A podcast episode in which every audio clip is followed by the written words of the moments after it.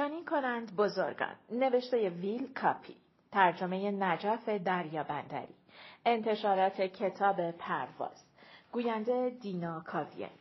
قسمت نهم، کریستوف کولوم. کریستوف کولوم در 12 اکتبر 1452 در خانه شماره 27 واقع در خیابان پونتیچلی در بندر جنوا قدم به عالم هستی گذاشت.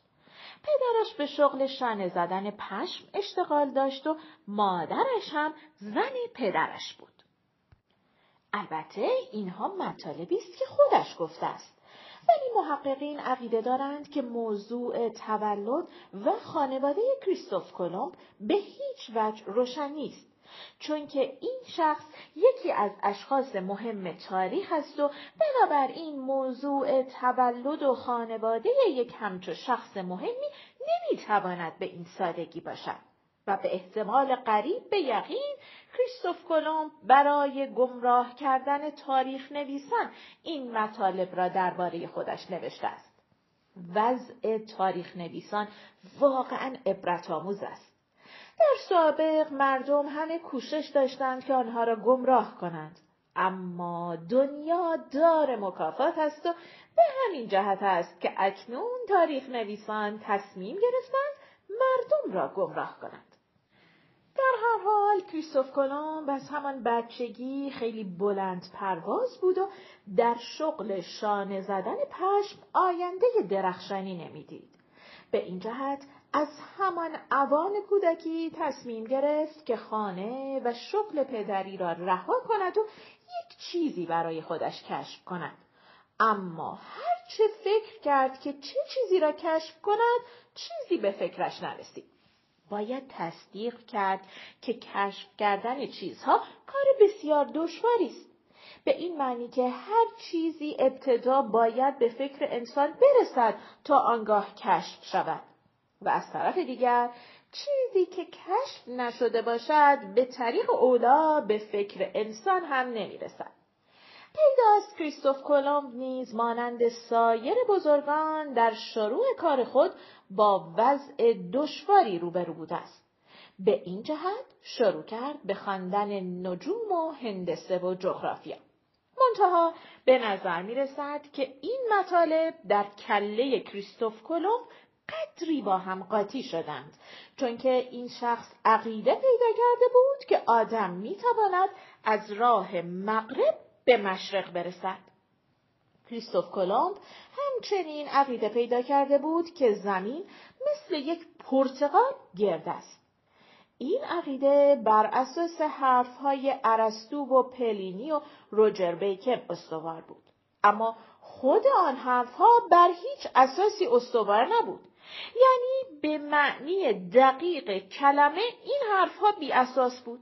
منتها این حرفها هم مثل بسیاری از حرفهای بی اساس دیگر آخر سر راست از کار درآمد. البته اهل علم می‌دانستند که زمین گرد است، ولی می‌گفتند خب حالا چه کار کنیم که گرد است؟ کاری نمی‌شود کرد. بعضی هم فکر می‌کردند که اگر زمین گرد باشد لابد سطح اقیانوس‌ها هم گرد است. بنابراین اگر آدم با کشتی خیلی از ساحل دور بشود، توی سرازیری اقیانوس میافتد و دیگر نمیتواند برگردد. حتی یک بار از پائولو توسکانلی که از دانشمندان فلورانس بود پرسیدند که آیا از راه مغرب به مشرق میشود رسید و او در جواب گفته بود تا آدمش کی باشد. پائولو شبها روی چوب خشک می‌خوابید و از این قبیل حرف‌های حکمت‌آمیز می‌زد. به این جهت مردم خیلی به عقایدش احترام می‌گذاشتند. و اما در این ایام مردم اروپا علاقه قریبی به فلفل و زردچوبه هندی پیدا کرده بودند و هیچ کس هم دستش به فلفل و زردچوبه نمی‌رسید، برای اینکه ترک‌های عثمانی شهر قسطنطنیه را از دست یک نفر که آن شهر را در دست داشت درآورده و خودشان آن را در دست گرفته بودند.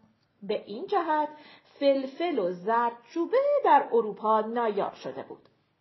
از طرفی چنین به نظر می رسد که در آن ایام مردم اروپا به جای سیب زمینی و کلم پخته فقط فلفل و زردچوبه و زنجبیل و دارچین می خوردند و برای طعم دادن به این غذاها جوز هندی و خسرو دارو و مازو و میخک هم در آنها درج می کردند و اگر کسی در خانهش ادویه هندی پیدا نمی شد آرزو می کرد که زمین دهن باز کند و او را فرو برد و این بود که می بایست هر چه زودتر فکری در این باب کرد. اولین فکری که می شد کرد این بود که اروپاییان قسطنطنیه را از دست ترک ها در آورند و خودشان آن را در دست بگیرند. اما ترک‌های عثمانی برخلاف سایر ترک‌ها آدم‌های خیلی لجبازی بودند و به هیچ وجه به همچو کاری رضایت نمی‌دادند. در نتیجه عرصه بر اروپاییان تنگ شد. کریستوف کولوم وقتی که دید وضع از این قرار است و مردم گاهی ناچار می‌شوند شبها سر بی فلفل و زردچوبه بر بالین بگذارند، با خودش گفت که این 4 صباح عمر به این خفت و خاری نمی‌ارزد و تصمیم گرفت دل به دریا بزند و برود هندوستان و 1 مشت ادویه بیاورد. برای این قبیل کارها بهترین اشخاصی که آدم می توانست با آنها وارد مذاکره شود عبارت بودند از فردیناند و ایزابلا پادشاه و ملکه اسپانیا. البته خود فردیناند کمی پست فطرت بود ولی در عوض ایزابلا خیلی سخاوتمند بود و اگر آدم درست رگ خوابش را گیر می آورد حاضر می شد حتی جواهراتش را هم گرو بگذارد تا کار آدم را راه بیاندازد. با همه اینها 7 سال طول کشید تا کریستوف کولوم توانست رگ خواب ایزابلا را گیر بیاورد. البته در این مدت گویا چند تا رگ دیگر هم گیر آورد ولی هیچ کدام رگ خواب نبودند. به این جهت کریستوف کولوم آنها را ول کرد. در این مدت فردیناند و ایزابلا خیلی کار داشتند و گرفتار بودند چون که عده زیادی مغربی بود که میبایست بکشند و عده زیادی هم یهودی بود که میبایست شکنجه بدهند. به خود اسپانیایی ها توجهی نداشتند و به بیشتر آنها اجازه می‌دادند که زندگی کنند. فقط آنهایی را که در مورد اداره امور یا عقاید مذهبی و این قبیل مسائل نظریات و سلیقه‌های غلط داشتند به وسیله آتش تطهیر می‌کردند. آثار نظریات و سلیقه‌های غلط در نزد کریستوف کولوم هم کم و بیش دیده میشد چون پیش از آن که چیزی کشف کند شرط میکرد که 10% سود حاصله باید به او برسد. به علاوه چون از 7 سال انتظار حوصله‌اش سر رفته بود روزها جلوی در صومعه لارابیدا می نشست و هی غر می زد که من آدم بدبختی هستم و هیچ کس مرا دوست ندارد. اما از آنجا که خدا یار آدم‌های بدبخت است بالاخره هر طور بود کار کریستوف کولوم درست شد و در روز 3 ماه اوت 1492 میلادی کریستوف کولوم و 87 دریانورد دیگر سوار کشتی‌های سانتا ماریا و پنتیا و نیتا شدند و راه افتادند. در میان دریانوردان 1 نفر ایرلندی بود به نام لیل و 1 نفر انگلیسی به نام آرتور لارکینز و 1 پسر اسپانیایی به نام پدرو دوچ ودو. از این جماعت هیچ کدام چیزی نشدند غیر از پدرو دوچ ودو که 1 شب وقتی کریستوف کولوم خواب بود کشتی سانتا ماریا را به صخره زد و خورد و خمیر کرد و به همین جهت اسمش در تاریخ ثبت شد. هیئت نظامی تدارکات دقیق و مفصلی دیده بود. از جمله شخصی به نام لویی دو تریز را با خودشان داشتند که به زبانهای عبری و لاتینی و یونانی و عربی و قبطی و ارمنی آشنا بود و قرار بود که وقتی به چین رسیدند این شخص مترجم هیئت و خاقان چین باشد، چون که خاقان چین هیچ زبان خارجی نمی‌دانست. در 17 سپتامبر هیئت اعزامی یک خرچنگ زنده از دریا گرفت. روز 19 یک مرغ سقا آمد روی عرشه کشتی نشست. در روز 20 چیزهای عجیب و غریبی دیدند. باید می‌فهمیدند که به آمریکا رسیدند. بالاخره روزی از روزها به جزیره‌ای رسیدند که خیال کردند جزیره گواناهانی است، چون که ساکنان آن مرتب می‌گفتند گواناهانی، گواناهانی. همانطور که ساکنان جزایر گوهوم چند سال پیش هنگام استقبال از هیئت‌های اعزامی آمریکایی مرتب می‌گفتند گوهوم، گوهوم. به این مناسبت کریستوف کولوم اسم جزیره را گذاشت جزیره سان سالوادور. بعد کریستوف کولوم چندین جای دیگر هم پیدا کرد، اما هیچ کدام از جاهای خیلی خوب را پیدا نکرد و همه‌اش هم اسمهای غلط روی آن جاها گذاشت. کریستوف کولوم خیال می‌کرد به جزیره هند شرقی رسیده است، در حالی که به جزیره هند غربی رسیده بود. هر کس بخواهد از راه مغرب به مشرق برسد، طبعاً جهات را گم خواهد کرد و دوچار یک همچو سرنوشتی خواهد شد. به همین جهت کریستوف کولوم وقتی که داشت میمرد حواسش خیلی پرت شده بود و نمیدانست کجا را کشف کرده است و کجا را کشف نکرده است. بعد هم که به کلی مرد، طبعاً حواسش پرت شد، به طوری که هیچ چیزی را تشخیص نمیداد. رفتاری که با کریستوف کولوم شد خیلی شرم‌آور بود، اما در عوض بعد از مدتی مردم او را فراموش کردند. کریستوف کولوم آدم خیلی حسابی بود و این حقیقت از آنجا معلوم می شود که تا وقتی که زنده بود همه از او بیزار بودند و آزارش می دادند. بدتر از همه خیالاتی هم بود. مثلا وقتی که از سفر آمریکا برگشت، نشست برای ایزابلا تعریف کرد که چه مرغ‌ها و چه درخت‌های قشنگی در هندوستان دیده است. ولی ایزابلا وسط حرفش دوید و پرسید پس طلا چه شد؟ در جواب این سوال گویا کریستوف کولوم شانه‌های خود را بالا انداخته اظهار داشت که بعداً در این باب مذاکره خواهد کرد. کریستوف کولوم در سفر 4 به کنار سواحل آمریکای مرکزی مدت درازی کشتیرانی کرد به امید آنکه مصب رود سند را کشف کند. ولی معلوم نیست به چه علت رود سند در آمریکای مرکزی جاری نیست و در نتیجه احتمال پیدا شدن مصبش هم در آنجا موجود نیست. بنابراین به ضرس قاطع میتوان گفت که جستجوی کریستوف کولوم برای کشف مصب رود سند در سواحل آمریکای مرکزی از عدم موفقیت خاصی برخوردار بوده است. وقتی که کریستوف کولوم به نزدیکی هندوراس رسید، سرنوشت در خانه او را کوبید، منتها کریستوف کولوم در را باز نکرد.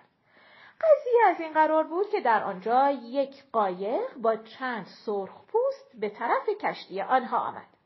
کریستوف کولوم به جای آنکه قایق را دنبال کند، دستور داد کشتی از آنجا دور شود. اگر قایق را دنبال کرده بود، سرزمین بوکانان و مکزیک را کشف می‌کرد و مسلماً هنگام بازگشت در باب سؤالی که ایزابلا راجع به طلا از او کرده بود می‌توانست مذاکره کند. اما سرنوشت غیر از این می‌خواست و کریستوف کولوم از آن سفر هم دست خالی برگشت. کاشفان آینده باید از این داستان پند بگیرند و بعد از این هر وقت دیدند که یک قایق با سرنشینان سرخپوست دارد به طرف آنها می آید، فوراً دستور دهند کشتی قایق را تعقیب کند. در جزایری که کریستوف کولوم پیاده شد، وحشیان همه گردنبند و علنگوی طلا داشتند. کریستوف کولوم از آنها پرسید که این طلاها را از کجا آوردند. آنها به طرف جنوب اشاره کردند ولی گویا کریستوف کولوم متوجه نشد. کریستوف کولوم در بازگشت با خودش مقداری سوغات برای ایزابلا آورد. از قبیل بطاطس هندی و قلقاس هندی و شیبار و کندر رومی و فلفل شیرین و سبر زرد و کدوی سفید. چون که ملاحظه می‌کنید از طلا خبری نبود. در آن زمان اروپاییان علنگو و گوشواره شیشه‌ای و اجناس بنجل به سرزمین جدید می‌بردند و به سرخپوستان می‌دادند و در مقابل از سرخپوستان طلا و پوست و این قبیل چیزها می‌گرفتند. به این جهت اروپاییان خودشان را باهوش و سرخپوستان را بیهوش می‌نامیدند. حالا سالهاست که جریان به کلی عوض شده است و سیاحان اروپایی در آمریکا از سرخپوستان هر سال مقدار زیادی گردنبند و علنگوب و گوشواره مسی و حلبی میگیرند و در مقابل پول میدهند.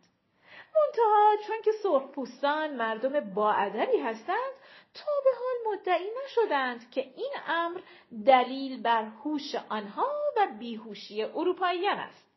باری همین که هیئت اعزامی کریستوف کولوم به اروپا بازگشت، بیماری سیفلیس در اروپا شایع شد. ما نمیدانیم ارتباط این قضیه با کشف قاره جدید چیست. فقط برای ثبت در تاریخ مطلب را در اینجا ذکر می‌کنیم.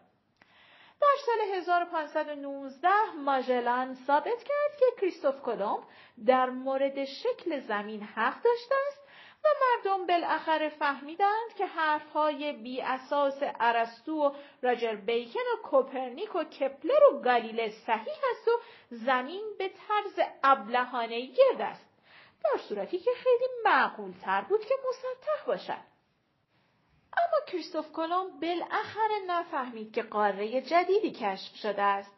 بعدها یک شخص فلورانسی به نام امریکا وسپوچی که به سرزمین جدید سفر کرده بود کتابی نوشت و سفرش را شرح داد و کتابش به آلمانی ترجمه شد و جزو کتاب‌های پرفروش شد. معلوم نیست به چه علت مردم خیال کردند وسپوچی آدم خیلی مهمی است، در صورتی که یقین دارم خودش هم چه قصدی نداشت. در هر حال والدزیمولر که از وسپوچی هم بی اهمیت تر بود کتاب را خواند و اسم سرزمین جدید را گذاشت آمریکا.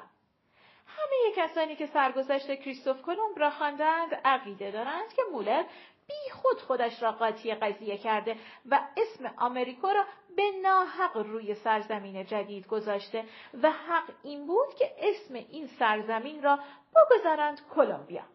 ولی خب حالا کاری شده. کدام کار دنیا حساب دارد که حالا این یکی داشته باشد؟ تازه چه فرقی می‌کند؟